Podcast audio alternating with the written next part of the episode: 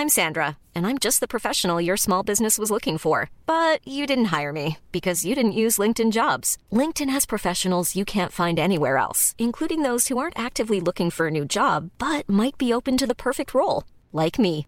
In a given month, over 70% of LinkedIn users don't visit other leading job sites. So if you're not looking on LinkedIn, you'll miss out on great candidates like Sandra. Start hiring professionals like a professional. Post your free job on linkedin.com/people today.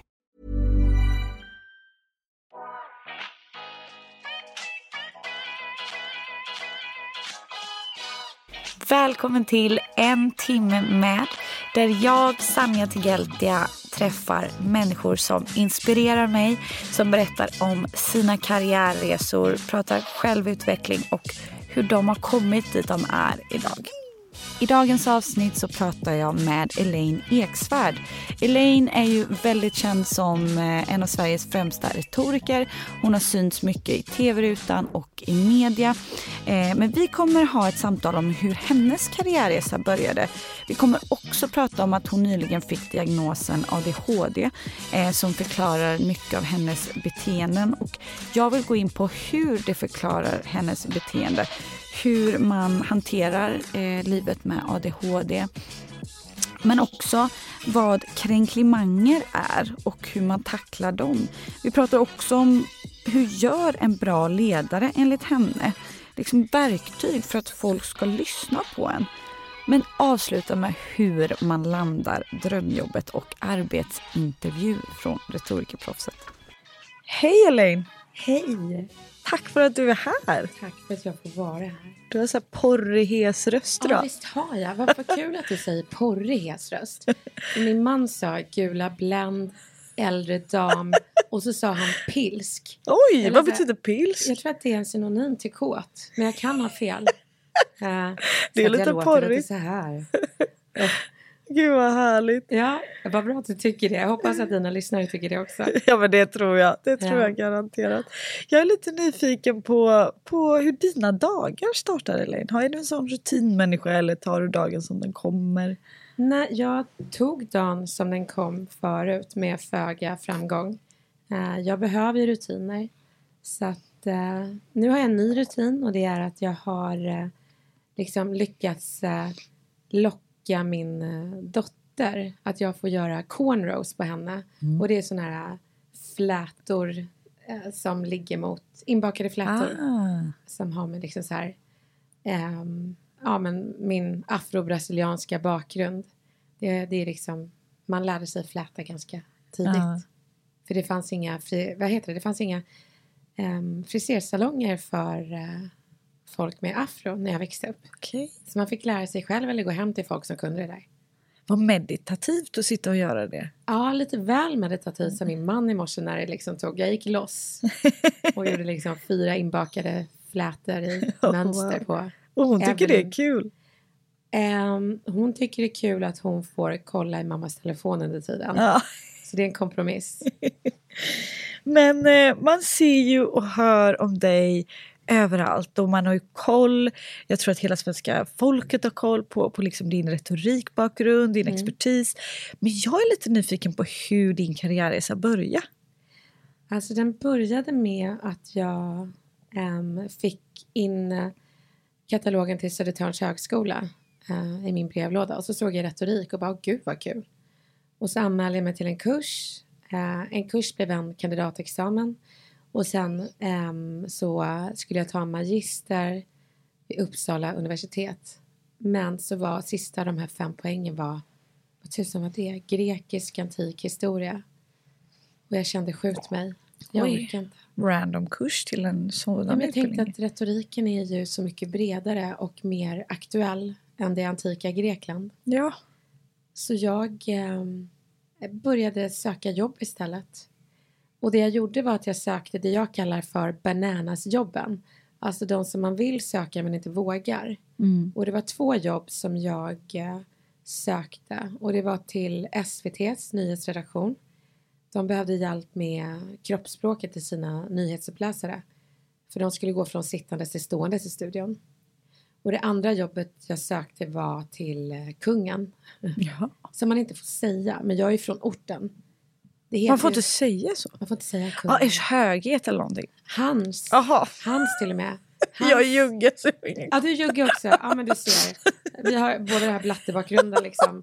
Och det beror ju på vilken, vilken liksom, men jag är arbetarklass. Det är kung, du är kung, fan, fett alltså. Du är ascool. Ja, ja. Så det är ju en komplimang, men det är en förolämpning i af Gyllen eh, efternamnen. Då, då säger man hans heliga höga höghet, hans kungliga höghet, Oj. kung och så, nej, det, jag ska inte försöka gå in där, det blir bara fel. Em, och kungen, förlåt att jag säger så, har fortfarande inte svarat. Men det gjorde SVT. Aha. Jag ringde dem och eh, sa hej, jag heter Elaine Bergqvist, hette jag på den tiden. Jag har hört att era nyhetsuppläsare ska gå från sittandes till ståendes i rutan. Och jag tänkte att jag kunde ge lite tips som retoriker eh, kring kroppsspråket. Och de var så här, oj vilken timing. Ja men visst. Och Elaine ska man veta, det heter jag och eh, ett hundratal pensionärer i Sverige. Men de uttalar det Elaine. Mhm. Så de trodde ju att jag var äldre. Och eh, jag låter nog som en så här äldre dam. Um, Ja, du låter, ja, precis. Du har seriositet i rösten. Ja, vilket är en, en eh, förbannelse och välsignelse. Det var ju inte jättekult i Bredäng när man liksom bara tjolan, vad händer jag? Och jag bara hej. Eh, jag låter som en jävla snobb. Men, men jag är inte det. Jag, eh, jag är väldigt snäll. Jag är ganska plump. Mina, mina vänner undrar hur fan kan du vara retoriker? Alltså, du är ju den mest plumpa människan vi känner. Stort hjärta med stor mun och ibland pratar du innan du tänker. Och då svarar jag att ja, men jag skärper mig i tv och i radio och sånt där. Det var otippat, för man tänker ju inte att du är det. Nej, och det är nog därför folk blir så arga när jag kanske till och med har när jag, när jag har felsägningar eller när jag eh, uttrycker mig klumpigt. När du bara är människa. Ja men precis, det är ju. Exakt, du får ju också göra fe- fel jo, då. Liksom. det, är, det är skönt att man ändå har förmåga att be om ursäkt då. Mm. Jag är ju prestigelös med att säga förlåt. Mm. Eh, Jag tycker om att lära mig mer och ha chans att göra rätt. Mm. Så. Och du har ju nyligen börjat prata om att du fick diagnosen medelsvår ADHD. Ja, jag fick det korrigerat av min psykolog. Ehm, vad var det hon sa? Alla dina tester visar på grav ADHD. Okej. Men du fick medelsvår för att du, klara, du har klarat det så bra. Du är inte hemlös. Eh, du är inte i en ekonomisk kris. Eh, så man väger in det. Okej. Eh, så att jag har liksom, jag har värst på alla tester i, vad är det, koncentrationssvårigheter, impulskontroll har jag inte. Sen kommer jag inte ihåg vad det tredje var. Men, men eh, det här förklarar ju då ditt beteende. Mm. Eh, hur, hur då? Det har väl mest förklarat mitt beteende i eh, frågor rörande utsatta barn historiskt. När jag har varit omedveten om min diagnos och kanske skrivit inlägg innan jag har tänkt eh, och varit reaktiv eh, på ja, en massa saker istället för att jobba förebyggande. Och då får man ju inte bara väga in eh, grav ADHD utan också en historik av trauman i min barndom. Eh, och det är ju ganska svåra, för, svåra förutsättningar för att ehm, kommunicera retoriskt. Mm. Så där var jag nog inte retoriker utan en person med både en funktionsnedsättning och eh, posttraumatiskt stresssyndrom. Mm. Och på det en offentlig person. Mm. Ehm, så, så har det varit offentligt och privat har det väl varit att jag inte har klarat av eh, några större doser av sociala sammanhang ehm, där man måste kallprata. Men nu försätter jag mig inte i sådana sammanhang utan jag avlägsnar mig. Vad innebär det av att ha eh, liksom, medelsvår eller svår eller grov ADHD? För de som inte har koll. Um, det innebär, har jag fått lära mig, att blodflödet mellan frontalloberna, det vill säga konsekvenstänket, inte är som hos en neurotypisk. Utan uh, vi pratar först och tänker sen. En, uh, det innebär att uh, mm, till exempel eh, du kan ha olika, eller så här, du har eh, inte lika mycket dopaminproduktion som en neurotypisk. Så det är ju det som är funktionsnedsättningen. Och bristen på dopamin gör att din hjärna hela dagarna jagar dopaminer. Och dopaminer får du av eh, olika saker. Eh, vissa får det av eh, alkohol eller hämtar dopaminpåslag i alkohol. Så det är inte ovanligt att alkoholister har ADHD. Du får det, kan få det av bråk. Du får ett rus av att bråka med folk. Uh, sex. Um, så sexmissbruk inte heller um, en konstig konsekvens av det. Vad har vi mer? amfetamin, droger. Mm. men också träning jag tror träningen som jag har gjort genom åren har dämpat symptomen. Nikotin, att man är nikotinberoende. Gud, det är också dopaminpåslag. Men det jag gillar med min diagnos är vissa karaktäristiska drag. Um, och det är ju det här oversharing. Att man liksom, man har ingen transportsträcka utan man berättar allt. Um, vilket gör att man blir socialt funktionsnedsatt i sammanhang där man ska kallprata. Mm. Eh, men jag är inte intresserad av kallprat och väder och vind och att man redogör för hur, hur dagen har varit utan att man snarare redogör för hur man har känt under dagen. Det tycker jag är intressant. Mm. Problemet är att jag kan ju tappa fokus utan att märka det när folk börjar prata väder och vind. Eh, och då kan man misstas för arrogant. Mm. Och det gör ju att jag, det, jag vill ju vara snäll. Jag vill inte att folk ska känna sig betydelselösa i min närhet. Nej. Men i och med min brist på att kunna fokusera så kan jag tappa fokus när någon pratar om saker som jag inte kan hålla fokus på. Mm, mm. Och vad är superkrafterna? Liksom? Vad känner du är fördelarna? Inga superkrafter. Nej. Nej. Men äh, däremot så... Ähm, Eller finns det ens några fördelar? Alltså jag tycker att, äh, att oversharing, att man berättar väldigt mycket om sig själv mm. kan ju skrämma bort en del av flocken, majoriteten av flocken. För att de reagerar med oj, här var lite mycket information. Jag sa bara att det var fint väder. Mm. Och nu börjar du prata om eh, kriser i relationer och gud vad många som separerar och vad ska man göra för att hålla ihop liksom. Mm. Men jag är inte så intresserad av oj-folket utan eh, fördelen, ingen superkraft men en fördel ser jag att man får väldigt snabbt en djup eh, relation. Mm. De i eh, flocken som har ADHD träffas vi för första gången så skapar vi band direkt. Mm. Man kan gråta, skratta, bli arg inom loppet av fem minuter och det är helt okej. Okay. Så eh, det är ju, jag gillar den flocken. Och om man då är på, på det öppen som en bok, att man lär känna varandra ganska snabbt. Då. Väldigt snabbt. Mm.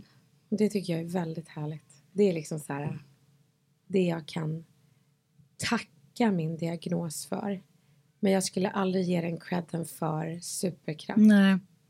För så många fördelar har den liksom inte att det är någon... Det blir en förolämpning att säga det för alla hemlösa. Mm som precis som jag har svårt att betala räkningar. Mm.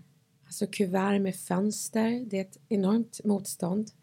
Eh, formulär, mm. eh, gud, jag vet inte hur jag ska fylla i dem. Mm. Eh, planera, det går inte. Eh. Hur har du, liksom, nu när du tittar tillbaka på din karriär, eh, alltså, hur har du hanterat alla de här svårigheterna har du gjort det undermedvetet eller vad har varit kämpigt?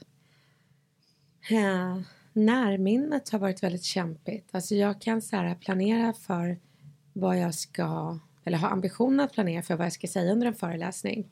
Men jag har ju kompenserat med att föra anteckningar under tiden jag står på scenen och ha en fusklapp och när jag får en tanke, ja men det här ska jag säga om fem minuter, då måste jag skriva ner den för att jag vet att jag kommer tappa den tanken mm. om fem minuter. För det är så man tappar, alltså glömmer bort ganska snabbt då ja. när man har ADHD. Ja, mm. så är det. Oh, wow. Och, och jag måste ändå säga att det är imponerande någonstans. Du har ju byggt upp ett otroligt bolag och, eh, och liksom en, en karriär och, och inte vetat om att du har ADHD och någonstans lotsat dig fram själv genom allt det här. Va, va, hur skulle du säga vad har varit dina knep? Alltså... Jag har nog inte haft något utan det har mer varit en konsekvens av att jag inte har fått jobb. Mm. Det är inte ovanligt att äh, folk med ADHD har väldigt svårt med auktoriteter. Mm. Äh, jag har fått sparken för att min impulskontroll har, jag kallade min chef på Coop för Lucifer. Oj. Ja, det kanske inte är det bästa och det var det fulaste jag kom på. på jag tyckte på, det var ganska milt. Tycker du det? Nej, men för mig var det värsta. För att då var jag pingstvän. Aha. Och kallade någon Lucifer. Alltså oj, oj, oj. Oh, nej. Äh, äh, du är Lucifer. Och det är kanske inte det man ska kalla sin chef. Men jag fick ett rus i den konflikten för att jag, det känns så skönt att säga sanningen. Mm. Men jag tänkte ju inte framåt att jag måste betala mina räkningar och behålla jobb. Mm. Och jag menar, är du inte en entreprenörssjäl med idéer som kanske passar samhället där och då. Jag hade lika gärna kunnat bli hemlös. Ja. Så det, det är ju mer tur att, att jag hade en idé mm. som det fanns en efterfrågan på. Jag hade lika gärna kunnat vara hemlös och knarkare, sexmissbrukare, alkoholist, alltså you name it. Så det är därför jag inte säger att det är ADHD som är min superkraft utan det är en tillfällighet att mina idéer och, och min eh, liksom, ambition och det jag brann för passade samhället där och då. Men jag tänker min farmor som eh, eh, med största sannolikhet hade odiagnostiserad ADHD. Hon var både alkoholist, eh, sexmissbrukare och hon begick självmord. Mm. Eh, hon levde i ett samhälle där hon skulle sköta hemmet, tre barn, planera allt det här, det här trånga utrymmet som kvinnor hade under eh, 40, 50, 60-tal. Mm. Det växte hon upp i. Och det kan jag verkligen sörja. Att mm. det är så många odiagnostiserade kvinnor som inte fick hjälp och begick självmord. Mm. Ja, det är fruktansvärt. Och, och jag menar, jag tror att det är också väldigt många idag Eh, i dagens samhälle som är odiagnostiserade mm. med det, som inte vet om, som kanske kämpar mm. och inte vet vad som är problemet. Ja, man känner eh, sig helt dum i huvudet. Ja, och frågan lyfts ju inte. Jättemycket. Ja, ja, men precis. Ja. Men man har ju hört det. Eh, alltså folk har ju slängt sig väldigt mycket med, med begreppet ADHD. Ja. Tycker jag ändå. Liksom, att jag, jag har även gjort det. Ja, men man vet inte riktigt innebörden eller den här aspekten som du pratar om. Ja. Det tänker man ju inte på eller pratar inte så mycket om förrän nu då. Um. Nej, jag var ju sockermissbrukare och är fortfarande. Mm. Um, men medicinen hjälper mig att uh, inte... Det är som att min hjärna hela tiden letade socker i alla rum. Mm. Nu ligger en kakburk här i studion. Mm. Men nu är jag medicinerad och snart når jag piken av, mm. av Elvan som jag tar. Det här är inte sponsrat. Nej. Nej. Men, men det hjälper mig att alltså den där skålen med kakor är lika intressant som tavlan på väggen eller eh, fåtöljen jag sitter i. Mm. För kakasockret gav dig kicken då? Ja, alltså utan medicin hade jag andats in innehållet. Mm. Och sen när, när jag hade varit, varit fylld på dopamin och socker. Då hade jag tänkt, vad fan, mm. varför kunde jag inte bara vänta till lunchen? Mm. Men det var där min, min psykolog och hon som utredde mig sa att Elaine, för att du kan inte. Du har en neurologisk funktionsnedsättning. Du har brist på dopamin. Du kommer äta upp det där. Precis som en, en alkoholist. Du kommer dricka upp äh, ölen, spritflaskan. Mm. Eller du kommer söka dig till sexrelationer. Nu har jag varken sex eller alkoholmissbruk utan för mig var det socker men även det där ruset av konflikter under en period som följdes av den här skammen mm. och grubblet över vad fan varför bråkade jag där? Mm. Mm. Och, och medicinen hjälper dig? Är det något du känner som är negativt med medicinen som gör att livet blir jobbigare? Nej. Nej. Och det är det som är så farligt med de som kanske sprider, eller så här, de som identifierar sig med sin diagnos och kalla det för superkraft Mm. ehm, ger funktionsnedsättningen för mycket cred. Du kommer Mm. fortfarande ha kvar din personlighet. Mm. Du kommer inte vilja hänga med folk som, som eh, kallpratar. Eh, du har fortfarande din flocktillhörighet. Mm. Det är bara det att de här hindren i samhället eh, planas ut med medicinen. Så du kan fylla i ett formulär. Exakt. Och det är lite som du säger för att nu när jag tänker efter så, så har det ju någonstans pushats som en superkraft. Ja. Pratats om som en superkraft. Säkert också därför jag refererar det. Alltså att det sitter i mig. Att jag är så här, men det där är väl en bra grej. Eller liksom för folk har också pratat om det som en liksom positiv, man orkar så mycket eller man är, ja, men liksom kan hinna med massor av olika saker. Ja, men det är, det är myten. Mm. Alltså, vi med ADHD har exakt lika mycket energi som en neurotypisk person. Mm. Eh, problemet är att vår energi är koncentrerad till specifika tider av dygnet. Eh, och då jävlar, alltså då är vi nästan uppåt tjackade och kör hjärnet. Det kallas ju hyper, hyperfokus. Problemet är att det där hyperfokuset tar slut. Och det är då vi kraschar och behöver lägga oss och sova mitt på dagen. ehm, För att energin tog slut. Så det är mer att det är portionerat ut under en koncentrerad tid.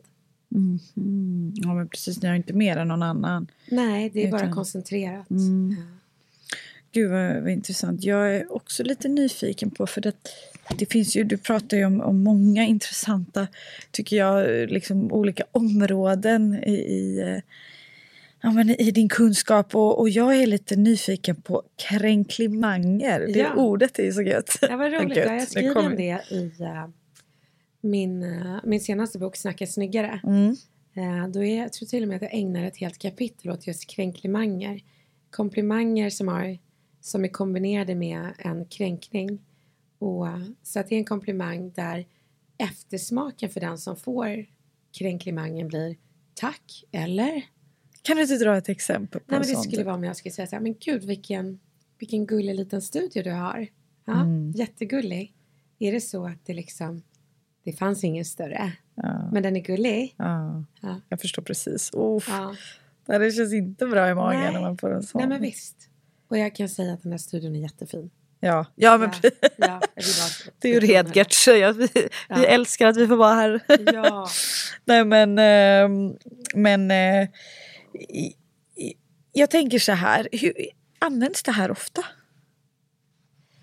Ehm, jag tror inte folk gör det medvetet, men min teori, jag är inte psykolog, men det är att det är konflikträdda människor som inte vågar vara raka och säga vad de tycker istället.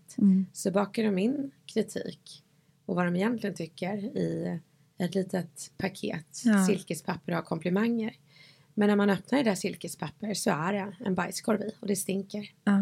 Så det är folk som säger så här, men gud, ja, du är verkligen en karriärskvinna Elaine. Wow. Själv prioriterar jag mina barn. Men det är så olika det där. Så Den olika. är ju vanlig. Ja.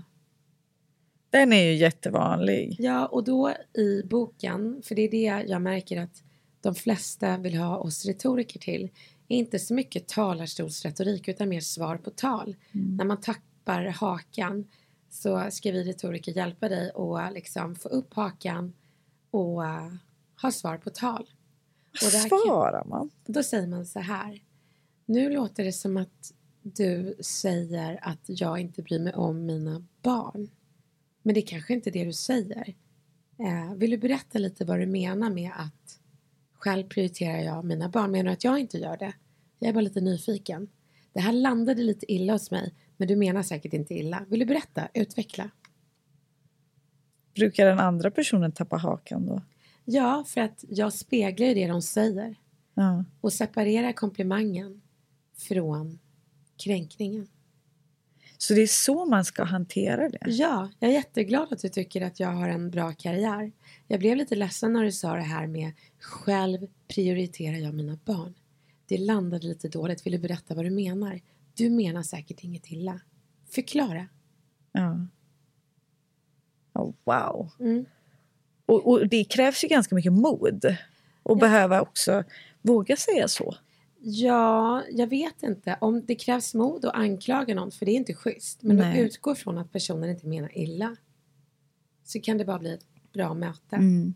Då tror jag att personen själv kanske var omedveten och säger men gud nu hör jag hur det låter. Förlåt, det var inte så jag menade. Verkligen. Ja. Istället var för att gå hem med dålig energi. Så bra tips på hur man kan hantera det. Tack för komplimangen. Ja men alltså verkligen. Och, och att, att man ska ja, men lite så här våga. För jag kan någonstans... Jag är ganska rak med vad jag tycker oftast. Men när jag blir tagen på sängen lite sådär. Då kan jag gå därifrån och nästan bli lite arg på mig själv att jag inte sa någonting. Men där ska man bara våga vara i det lite och sedan bemöta det på det sättet. Ja, och det fina är att du behöver inte göra det i stunden. Nej. Det kan gå en timme, en dag, en vecka. Och så kan man komma tillbaka till den personen och säga, vet du vad? Jag har tänkt på det här och undrat. Mm. Men jag tänker istället för att undra så kan jag bara fråga. Eh, jag tror inte du menar något illa, men jag, vi vill erkänna att det här landade lite illa hos mig. Du sa, och så citerar man vad personen sa. Mm. Men jag undrar bara vad du menade. Ja, superbra tips. Och, och jag, jag har ju så många olika områden Ja, jag vill passa på. Ja. eh, nej, men jag har ju eh, ett av mina liksom, mest lyssnade avsnitt var med rubriken eh, Framtidens ledarskap. Mm. Så att folk är uppenbarligen väldigt intresserade av ledarskap. Och, och jag vet att, att du har pratat lite om det här. Hur gör en bra ledare? Alltså enligt dig. Ja, ehm, Verktyg. Ja, förlåt. jag håller ju kurser. Jag har ju en retorikbyrå som heter Snacka snyggt. Och, Jag har eh, gått kursen. Ja, det har gått Mm. kursen. Och då är det ju kommunikativt eh, ledarskap. Och där är det tre ledstjärnor som eh, studier visar att medarbetarna vill att en ledare ska besitta. Och det är tydlighet, kommunikation och närvaro. Och många som blir ledare och får personalansvar får det för att de jobbar bra. Men det betyder inte per automatik att de kommunicerar bra. Så det handlar om att kunna tackla de kommunikationsutmaningarna som kommer. Det vill säga allt ifrån hur man gör en avtackning på ett bra sätt för folk som antingen sagt upp sig eller som du säger upp. Hur du ger konstruktiv feedback, hur du hanterar konflikter mellan medarbetare. Hur du inte är eh, medberoende en medarbetare som förvisso ger bolaget ekonomisk framgång men eh, psykologiska konsekvenser hos dina medarbetare. Det är många chefer som är medar, liksom medberoende medarbetare som gör ett bra jobb men är dåliga kollegor. Mm, mm. Och att jag tror att det är så här, det är lite som du säger, man, man, man nästan befordrar folk som är väldigt duktiga på sitt jobb Ja. för att bli ledare men tar inte alls hänsyn till om de är lämpade för jobbet. Nej. Eh, och jag kan tycka någonstans, jag har fått äran att vara, eh, liksom blev chef, eh, över, fick personalansvar. Mm. Och, och, och det var nog liksom en av de läskigaste bitarna eftersom att jag är en person som springer ganska fort. Ja. Jag, jag gillar att jobba, jag är liksom lite mer en doer än, än en strateg.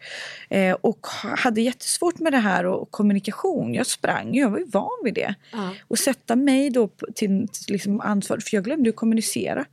Och, och, och liksom, teamet hade inte koll på vart var jag och eller liksom vilket mål sprang jag åt och hela den biten. Nej men de flesta chefer är ju så. Mm. Flitiga arbetare. Ja, och som man ska vara. shit done. Ja. Så kommer det liksom så här 15 olika kommunikationsutmaningar som man ska tackla. Mm. Så när du befordrar någon till att bli chef så måste du förse dem med verktyg för att tackla de här samtalen för att du ska kunna fortsätta jobba så där bra som du gjorde Mm. när du inte hade personalansvar. Mm. Så att eh, det behöver man alltid tänka på och även alla ni som lyssnar som, som ska bli chefer att ni kräver en kurs någonstans i kommunikativt ledarskap. Vad roligt att jag får bli chef. Men vet du, då vill jag ha förmågan att få verktyg att tackla de här samtalen så jag kan fortsätta jobba och inte tillbringa tid och samtala. Mm. För grejen är den att det är ju som att vara en förskolepedagog åt vuxna människor. Eller hur? Så bra exempel! Ja, Helt plötsligt så ska man så här, lösa konflikter mellan två vuxna människor. Ja. Eh, som kanske till och med är äldre än dig. Mm. Eller du ska em, få folk att eh, ge varandra konstruktiv feedback. Du ska få bort härskartekniker. Du ska avskeda någon. Hur fan gör man det? Mm. Eh, och eh, också förekomma med att berätta vilken sorts chef du är och vilken chef du inte kommer vara. Det är jätteviktigt. Den största besvikelsen som medarbetare har det är för att de har en idé av hur en chef ska vara. Men du behöver tydliggöra, apropå att vara tydlig, en av de tre ledstjärnorna i ledarskap, tydlig med vad du är för chef. Jag är en chef som, som kanske pratar innan jag tänker. Men jag är också prestigelös och vill eh, få chans att be om ursäkt. Så om du någonsin känner att jag har sagt någonting som landar fel, då vill jag att du berättar det för mig. För jag kommer inte märka det. Bara det. Att man under ett anställningsavtal har det där eh, tydliga chefsamtalet. Jag är din chef, men du ska få veta vad jag är för en sorts chef. Fasiken att jag inte pratade med dig innan för jag är verkligen lite plump i mun. Ja. Säger rätt ut vad jag tänker och det landar inte alltid bra. Nej, Eh, Och det och, du har säkert berätta. sårat många liksom. Eller det har jag fått reda på i efterhand. Ja. Att så här, men det där kändes inte bra. Jag bara oj men jag menar ju bara det här. exakt. Te- Så till nästa arbetsintervju så är det det du säger. Exakt det du sa. mm, Du, jag vill bara att du ska veta att jag är ganska plump. mm, Och historiskt har jag sårat folk utan att veta om det. Och jag tänker att det ska inte hända mellan dig och mig. Händer det att jag någonsin sårar dig så vill jag att du berättar det. Eh, så att jag kan be om ursäkt och förklara hur jag menar. För jag menar aldrig illa, men ibland landar det illa.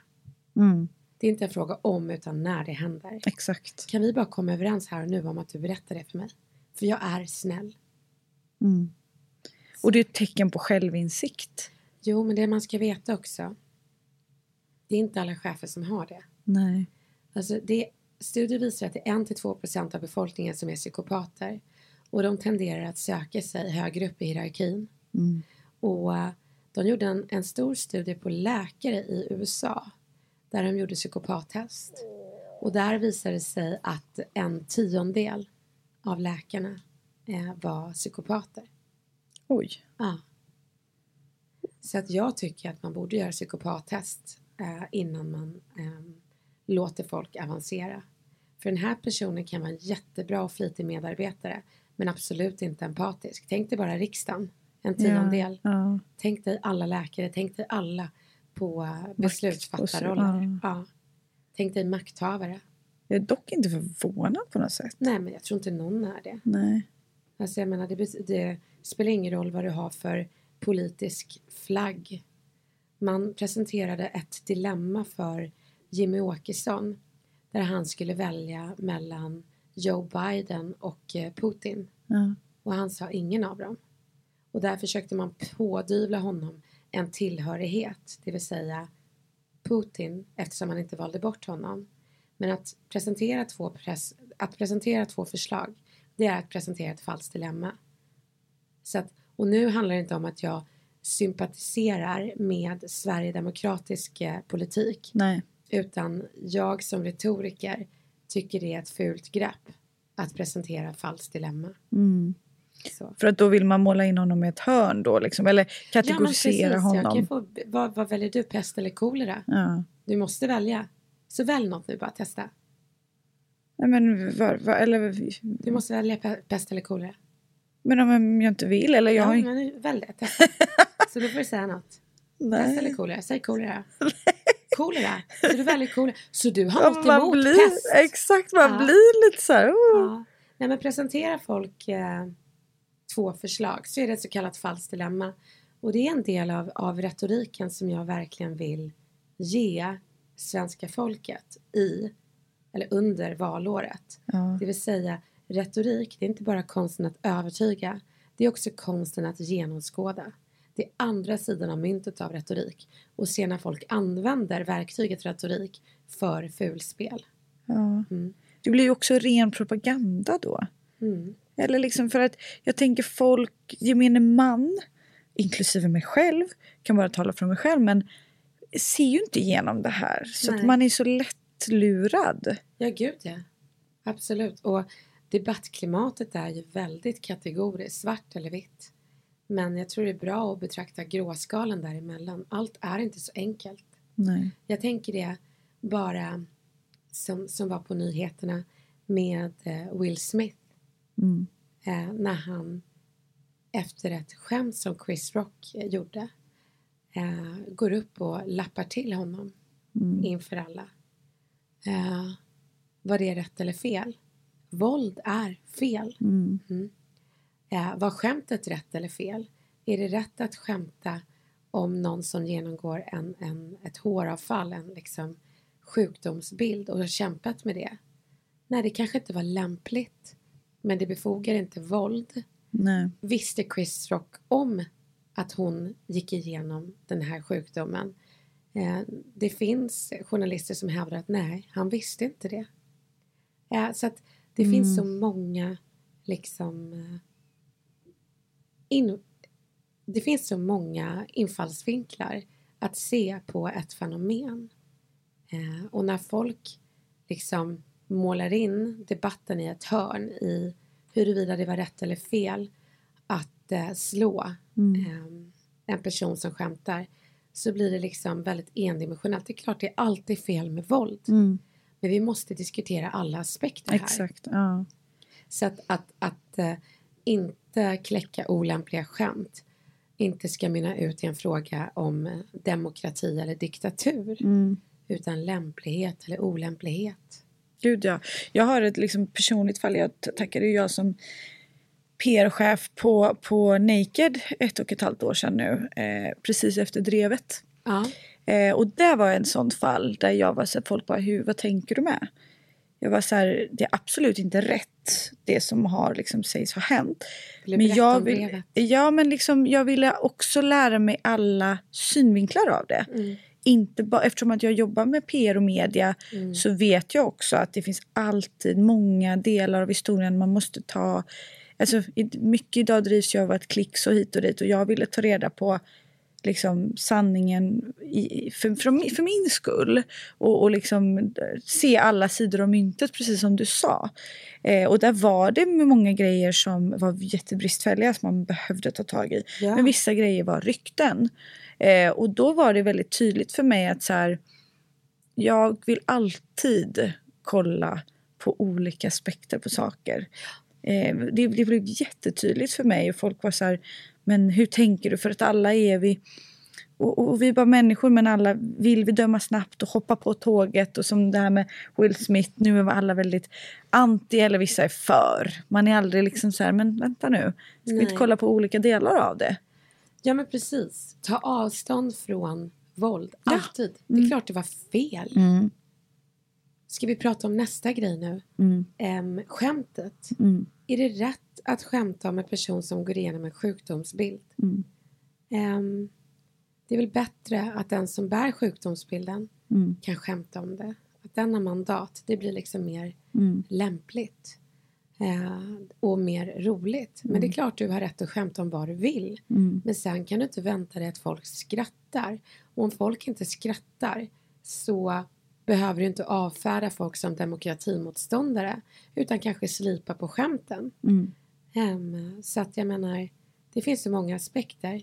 Och det är väl det det här, jag, jag har ju också blivit, eh, jag har både attackerat, eh, lärt mig mer och ehm, så jag, jag säger inte det här från några höga hästar överhuvudtaget utan jag har varit del av den här svartvit kulturen och lärt mig mer. Men jag försö- försöker ändå bemöta på ett sätt där vi nyanserar debatten. Jag vet att eh, när TV4 fick kritik för eh, vissa profiler de rekryterat som blivit anklagade för sexism och diverse saker så var det fler som kom fram till mig och sa eh, eller konfronterade mig. Tar du avstånd från TV4? Tänker du vara med som retorikexpert? Och då var det så här, nej, jag är inte för att ta avstånd. Jag kan ta avstånd från sexuella övergrepp, sexuella trakasserier, eh, ta avstånd från medial hantering.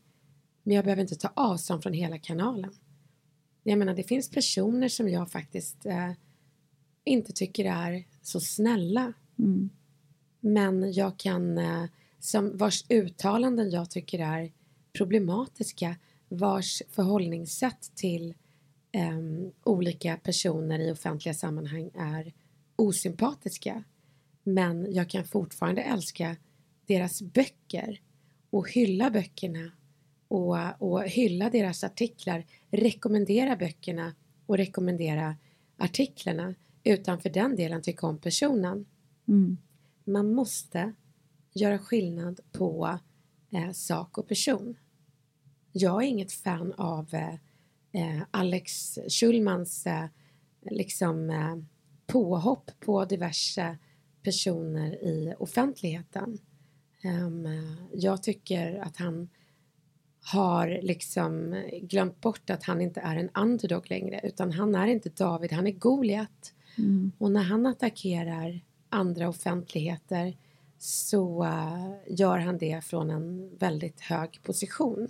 Mm. Uh, han behöver inte ta i särskilt hårt för att det ska göra ont.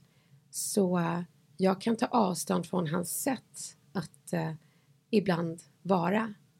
Men han är fortfarande min, en av mina favoritförfattare. Mm. Jag tycker hans bok eh, Skynda att älska det är en av de vackraste böckerna jag läst i hela mitt liv. Jag tycker hans eh, artiklar, hans mod, hans civilkurage när det gäller eh, utsatthet i samhället, arbetarklass, eh, folk med invandrarbakgrund är, är helt makalöst. Mm. Sen kanske inte jag skulle, han är inte på min topp 10-lista människor jag skulle vilja ta en kaffe med Mm. eller dricka öl med och, och liksom så här mysprata. För jag tycker inte han är en mysig person.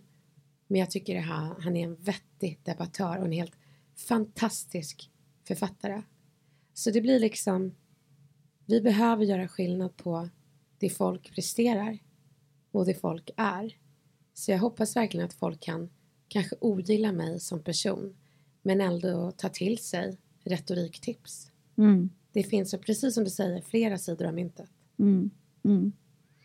Ja men verkligen. Där blir Och... mynt en dålig metafor, för det är ju bara två sidor. Ja jag vet, jag kom på det. Jag bara flera Ja. sidor. Jag bara blir fasiken. flera sidor av alla. En tärning då. Ja, ja, men personer är mångfacetterade. Vi kan ogilla en del av en person.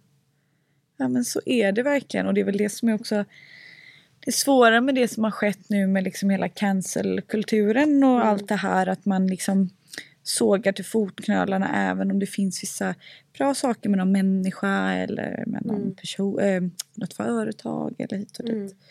Mm. Eh, men eh, jag har inte jätte, jättelångvariga, eh, eller långvarig fråga kvar. Men det är väldigt många som också är så nyfikna. För du nämnde lite lätt vad jag borde sagt i en arbetsintervju. Ja. Det här med att, eh, med att jag kan vara plump och såra utan, att, utan avsikt. Vad har du Nej, du nämnde det. Jag har inte sagt att du... Nej, nej, nej, men jag Nej, menar nej, ja. att du, du, du du tipsade mig att så här, Ja. det där hade du kunnat säga i en arbetsintervju. Ja, här ser du min ängsliga sida. Ja. Jag vill inte säga fel eller så. Nej, nej, nej, det var jag som sa det. Men det Ja. var bra att du korrigerade för då kanske lyssnarna också tänkte så. Eh, men men eh, har du lite tips till, till de eh, som lyssnar som liksom verkligen vill naila en arbetsintervju eller drömjobb? Vad Mm. man kan tänka på? Absolut. Det viktigaste är att du tänker att du sitter inte på heta stolen utan det här är en professionell dejt där du är förälskad och den här personen är kanske lite betuttad men du behöver visa att eh, ni är en bra match. Och det du ska överge då det är den här eh, standardpitchen av dig själv där man hör att ja, men okej det här är massmejlet. Nu berättar det, du det du alltid berättar på alla arbetsintervjuer. Utan det jag skulle säga är att visa dig påläst om eh, arbetsplatsen. Det är liksom smicker. Att man bara, men gud jag har hört, jag läste på er hemsida att ni står för de här, den här värdegrunden, till exempel jämställdhet. Jag är så nyfiken. Hur omsätter ni jämställdhet i praktiken? Hur upplever man det? Ehm, vad har ni för sociala koder? Vad skulle du säga att jag verkligen ska eftersträva och hur får man verkligen inte bete sig på, på er arbetsplats? Och vad har ni för humor? Är det sarkasm, ironi eller är det helt förbjudet? Ehm, så. Och när personen då um, rekryteraren berättar det då, kan man, då har man liksom underlag för att matcha sina sidor med, med det som rekryteraren berättar. Men det är också väldigt fint att blotta halsen lite och säga Jaha, ni har mingel varje fredag. Oj, okej. Okay. Ja, men då har jag en utmaning. Då får jag verkligen öva på att mingla för det är min värsta gren. Men jag vill verkligen försöka. Så när du visar dina, eh, någon dålig sida eller en, en, utmaning då, då undrar inte arbetsgivaren okej okay, vad är hakan? Mm. Utan du har berättat hakan. Men hakar är alltid förlåten. De är förlåtna när du visar en ambition att du vill jobba med det. Så. Ja, för att har man ingen, ingen brist då eller någonting negativt, det är som du säger, då undrar man ju så här, men vad är det då som döljer sig här? Ja. Att man vågar, för det känns som det är den tuffaste frågan. De flesta vet vad är din liksom svaghet eller brist eller hur man väljer att formulera det. Att folk är så här, men den jag har hört mest då är så här, nej men jag jobbar lite för mycket. Ja men det där är bara humble brag. Nej men det är ju, det är ju ingen ja. svar, eller så här, va? Nej det är så här det, det är nästan motsatsen till kränklig ja. Det blir nästan skrytlemang ja. till sig själv. Typ. Nu har vi ett nytt namn här. Ja. Ett nytt ord. Självskrytlemang. Ja. Så det är liksom att man upphöjer sig själv genom att skryta. Ja men typ, och man vill ju veta så här, men vänta nu, vi alla har ju någonting vi behöver jobba på. Eller med. Ja, ja, ja. Eh, det, det är liksom, vi, så är det, vi är människor, det är ju ingen som är flawless. Nej, och där behöver man, det enda som är viktigt är att du har en ärlig eh, liksom sida som är, som är din svaghet, att du är ärlig med det. Ja. Um, men, men också att du visar en ambition att du jobbar med det.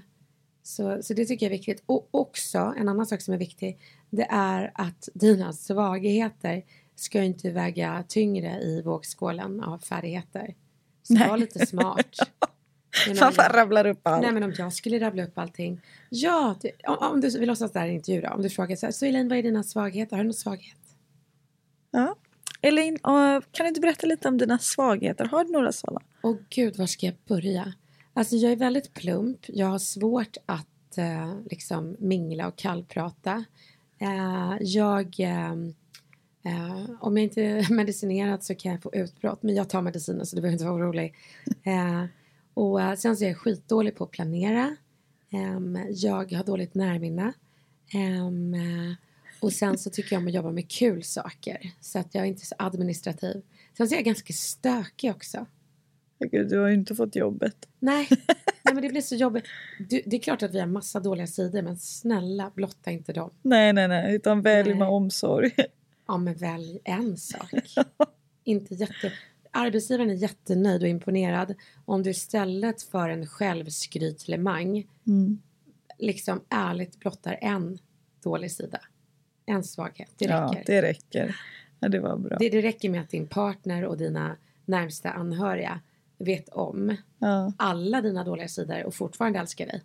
Ja, gud, ja, det... På jobbet så, så lämnar vi många av de, sidor, de dåliga sidorna utanför kontoret ja. eller arbetsplatsen. Ja, wow. Mm. Och eh, en avslutande fråga. Vem hade du velat lyssna på i podden? Vem hade jag velat lyssna på i podden? Är det någon du är nyfiken på eller som inspirerar dig lite extra mycket? Inspirerar mig? Nej, alltså de jag är nyfikna på, de som inspirerar mig, sitter nog inte i samma fack. Utan jag är väldigt nyfiken på jag är nyfiken på till exempel Sigge Eklund. Mm. Och, och, då skulle jag vilja att du ställer frågor kring deras eh, liksom så här, attacker mm. eh, mot publika människor, att man radar upp dem och vad tanken är bakom dem. Mm. Eh, och avsaknaden avsaknaden på att eh, be om ursäkt eller visa förståelse för sårade känslor. Att, eh, att de kan ha rätt i sak men fel i uttryck och i, i styrkan av attacken. Mm. Att eh, när, när de attackerar någon som har gjort någonting, sagt någonting klumpigt fel eh, den där övergången, den där lilla mörka bron över till personliga påhopp. Varför de ofta går över den och hur det känns. Och hur de tänker kring det. Om de någonsin har avstått från att gå över bron till ön av personliga påhopp. Ja, men alltså, jag älskar att du gav mig innehållet också. Ja, Alltså, men det skulle vara så intressant Ja. hur de tänker kring det. Jag är verkligen nyfiken. Mm. För jag tror aldrig att jag har hört dem pudla. Mm. Eh, och i, jag, jag fick höra det, jag har inte hört det själv. Men eh, jag fick höra att i deras podd så eh, raljerade de lite över min förlåt-turné. Som jag berättat att jag har haft. För jag har också gått över bron eh, till ön av personliga påhopp. Och jag skäms för det. Mm. Eh, och har bett om ursäkt för det. Ehm, jag faktiskt eh, hörde av mig till eh, Kalle Schulman och bad om ursäkt för eh, att jag la mig i hans uttryck till sitt ex. Vad fan har jag med det att göra? Mm. Jag har ingen insyn i deras relation. Nej. Och allt jag såg från mitt mynt, om man vill använda den metaforen, var att jag såg en kvinna bli offentligt liksom ehm, eh, kritiserad av två stora mediala prof- profiler. Det kanske var fel i sak, men behövde jag, jag hade ju kunnat kritisera sak utan att gå över bron med formuleringen eh, Kalle, vad, vad tog dina hästar vägen när de lämnade stallet? Mm. Så sa jag. Mm. Och, och det var väl onödigt. Så att jag tror att vi behöver liksom återigen gå tillbaka till att eh, du kan ha rätt i sak med fel uttryck. Apropå Will Smith hade Mm. säkert rätt att bli sårad över att någon skämtade över hans frus sjukdomsbild Mm. och att hon, han har sett henne kämpa, gråta i det här håravfallet, varit bakom kulisserna när hon i media berättat med öppet hjärta hur jobbigt det här har varit. Så visst, du hade rätt att bli sårad, men du hade inte rätt i uttryck, det vill säga misshandla en komiker Mm. för ett dåligt skämt. Så det finns flera sidor av ehm, vad ska vi använda för metafor? Man kan, kan man Diamant? Nej, vad fan. Men man kan väl säga flera sidor av myntet? Vad heter den där formen? Jag är ju inte allmänbildad, jag är särbildad. Vad, vad, heter, penta, vad, vad heter det här för form? Jag tittar på, vi kollar på en vägg och då är det massa former där. Ja, det är det. Men jag är ju sämst på Ja, jag det också där. det. alltså. För, för det, är inte, det tillhör inte mitt intresse, geometri. Nej, inte mitt heller. Men vi låtsas att, att alla saker har säkert minst åtta sidor. ja. Och när någon presenterar det som två sidor så är det ett falskt dilemma. Våga ställa fler frågor. ja. Nej, men eh, tusen tack. Tack snälla för att jag fick vara med. Jätteintressant, fint samtal. Ja, och lycka till i framtida intervjuer. Tack. Vi gör om och så gör vi det tio gånger bättre. Vi lever och vi lär. Vi är bara människor. Oh ja. Ja. Om ni gillar podden så får ni hemskt gärna dela den här med era vänner. Men också gå in och prenumerera och jättegärna lägga en liten kommentar. Det hade gjort mig så otroligt glad.